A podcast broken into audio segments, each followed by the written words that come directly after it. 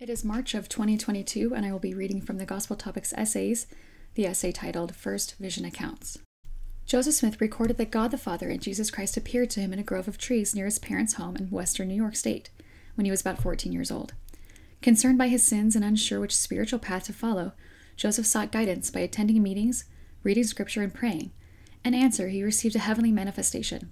Joseph shared and documented the first vision, as it came to be known, on multiple occasions. He wrote or assigned scribes to write 4 different accounts of the vision. Joseph Smith published 2 accounts of the first vision during his lifetime. The first of these, known today as Joseph Smith History, was canonized in the Pearl of Great Price, and thus became the best-known account. The 2 unpublished accounts recorded in Joseph Smith's earliest autobiography and a later journal were generally forgotten until historians working for the Church of Jesus Christ of Latter-day Saints rediscovered and published them in the 1960s. Since that time, these documents have been discussed repeatedly in church magazines, in works printed by the church-owned and church-affiliated presses, and by Latter-day Saint scholars in other venues. In addition to these first-hand accounts, there are also 5 descriptions of Joseph Smith's vision recorded by his contemporaries. The various accounts of the first vision tell a consistent story, though naturally they differ in emphasis and detail. Historians expect that when an individual retells an experience in multiple settings to different audiences over many years, each account will emphasize various aspects of the experience and contain unique details. Indeed, differences similar to those of the first vision accounts exist in the multiple scriptural accounts of Paul's vision on the road to Damascus and the apostles' experience on the Mount of Transfiguration. Yet, despite the differences, a basic consistency remains across all the accounts of the first vision.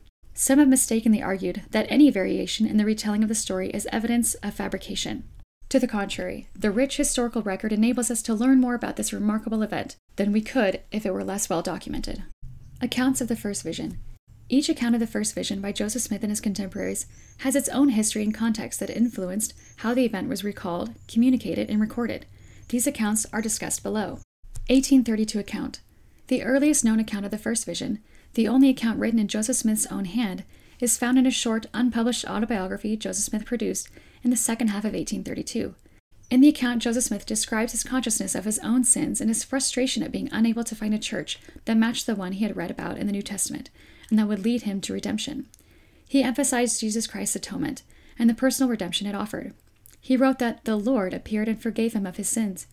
As a result of the vision, Joseph experienced joy and love, though, as he noted, he could find no one who believed his account. 1835 Account. In the fall of 1835, Joseph Smith recounted his first vision to Robert Matthews, a visitor to Kirtland, Ohio. The retelling, recorded in Joseph's journal by his scribe Warren Parrish, emphasizes his attempts to discover which church was right, the opposition he felt as he prayed, and the appearance of one divine personage who was followed shortly by another. This account also notes the appearance of angels in the vision. 1838 Account. The narration of the first vision, best known to the Latter-day Saints today, is the 1838 account. First published in 1842 in the Times and Seasons, the church's newspaper in Nauvoo, Illinois, the account was part of a longer history dictated by Joseph Smith between periods of intense opposition. Whereas the 1832 account emphasizes the more personal story of Joseph Smith as a young man seeking forgiveness, the 1838 account focuses on the vision as the beginning of the rise and progress of the church. Like the 1835 account, the central question of the narrative is which church is right. 1842 Account. Written in response to Chicago Democrat editor John Wentworth's request for information about the Latter-day Saints, this account was printed in the Times and Seasons in 1842. The Wentworth letter, as it is commonly known, is also the source of the Articles of Faith. The account, intended for a publication to an audience unfamiliar with Mormon beliefs, is concise and straightforward. As with earlier accounts, Joseph Smith noted the confusion he experienced and the appearance of 2 personages in answer to his prayer. The following year, Joseph Smith sent this account, with minor modifications, to a historian named Israel Daniel Rupp, who published it as a chapter in his book He Passa Ecclesia, The Whole Church, an original history of the religious denominations at present existing in the United States. Second-hand accounts. Besides these accounts from Joseph Smith himself, 5 accounts were written by contemporaries who heard Joseph Smith speak about the vision. Arguments regarding the accounts of Joseph Smith's first vision. The variety and number of accounts of the first vision have led some critics to question whether Joseph Smith's descriptions match the reality of his experience. 2 arguments are frequently made against his credibility. The first questions Joseph Smith's memory of the events. The second questions whether he embellished elements of the story over time. Memory. One argument regarding the accounts of Joseph Smith's first vision alleges that historical evidence does not support Joseph Smith's description of religious revival in Palmyra, New York, and its vicinity in 1820. Some argue that this undermines both Joseph's claim of unusual religious fervor and the account of the vision itself. Documentary evidence, however, supports Joseph Smith's statements regarding the revivals.